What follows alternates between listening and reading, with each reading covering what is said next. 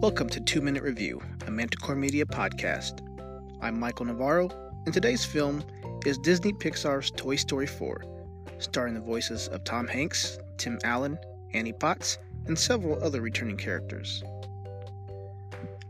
The latest film in the franchise picks up with the toy's new owner Bonnie beginning kindergarten. Seeing that she is scared, Woody sneaks into her backpack so that he can watch over her on her orientation day.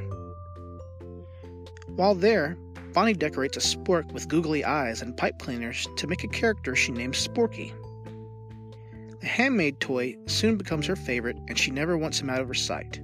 However, he experiences an existential crisis, believing he is still an eating utensil, and continually tries to get away to jump into the trash.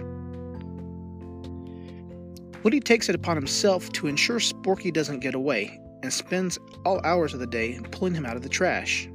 This continues as Bonnie, her parents, and the toys load into an RV for an end of summer road trip.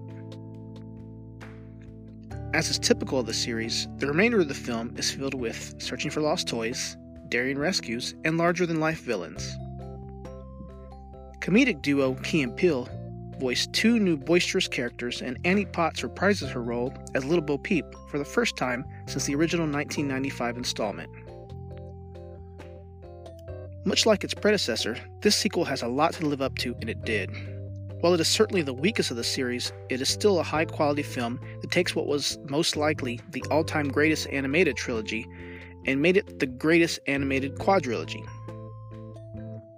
It was exciting, nostalgic, and even tugged at your heartstrings.